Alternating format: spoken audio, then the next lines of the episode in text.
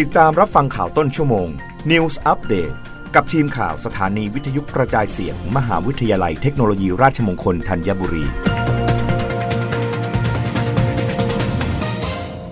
รับฟังข่าวต้นชั่วโมง โดยทีมข่าววิทยุราชมงคลธัญบุรีค่ะโฆษกรัฐบาลเผยธุรกิจอาหารแช่แข็งไทยเติบโตต่อเนื่อง 3 ปี มูลค่ารวม 3 0 0แสนล้านบาท นายอนุชาบุรพาชัยศรีรองเลขาธิการนายกรัฐมนตรีฝ่ายการเมือง ปฏิบัติหน้าที่โฆษกประจำสำนักนายกรัฐมนตรีเปิดเผยว่า รายงานการเติบโตของธุรกิจอาหารแช่แข็งของประเทศไทย ที่มีการขยายตัวอย่างต่อเนื่อง โดยในช่วงระหว่างเวลา 3 ปีที่ผ่านมา มีมูลค่าการค้ารวม 3 0 0แสนล้านบาท ไทยมีภาคธุรกิจอาหารแช่แข็งที่เติบโตดีทั้งการผลิตเพื่อบริโภคในประเทศ และการส่งออก โดยในช่วงระยะเวลา 3 ปีที่ผ่านมา ธุรกิจอาหารแช่แข็งในไทยทำมูลค่าการค้าโดยรวมได้ถึง 3 0 0แสนล้านบาท ซึ่งช่วงเดือนมกราคมถึงตุลาคม 2566 มีการจดทะเบียนนิติบุคคลในธุรกิจอาหารแช่แข็ง เพิ่มขึ้นถึงร้อยละ84 เมื่อเปรียบเทียบกับช่วงเวลาเดียวกันในปีก่อนหน้านี้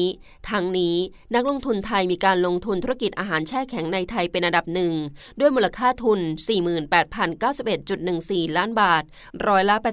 86.20 ตามด้วยญี่ปุ่น มูลค่าการลงทุน3,629.82 ล้านบาทร้อยละ6.51 จีน มูลค่าการลงทุน 1,038.45 ล้านบาท ร้อย1.86 และสิงคโปร์ มูลค่าการลงทุน 813.89 ล้านบาท ร้อยละ 1.46 ซึ่งในเดือนมกราคมถึงกันยายน 2565 มีสินค้า 8 ชนิดของอาหารแช่แข็งไทยจำพวกวัตถุดิบแช่แข็งส่งออกไปต่างประเทศ มูลค่าการส่งออกอาหารแช่แข็งถึง 87,896 ล้านบาท ได้แก่ ผลไม้แช่แข็ง ผักสดแช่เย็นแช่แข็ง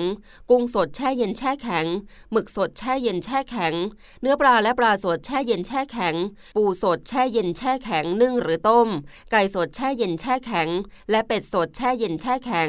โดยแนวโน้มการเติบโตที่เพิ่มมากขึ้นของธุรกิจอาหารแช่แข็งในไทย ทั้งเพื่อบริโภคในประเทศ และส่งออกไปต่างประเทศนั้น เนื่องมาจากอาหารแช่แข็งสามารถเก็บรักษาได้นาน ได้เปรียบเรื่องการรักษาความสด และช่วยลดจำนวนในการออกไปซื้อของที่ตลาดลาดหรือซูเปอร์มาร์เก็ตรับฟังข่าวครั้งต่อไปได้ในต้นชั่วโมงหน้า กับทีมข่าววิทยุราชมงคลธัญบุรีค่ะ รับฟังข่าวต้นชั่วโมง News อัปเดตครั้งต่อไป กับทีมข่าวสถานีวิทยุกระจายเสียง มหาวิทยาลัยเทคโนโลยีราชมงคลธัญบุรี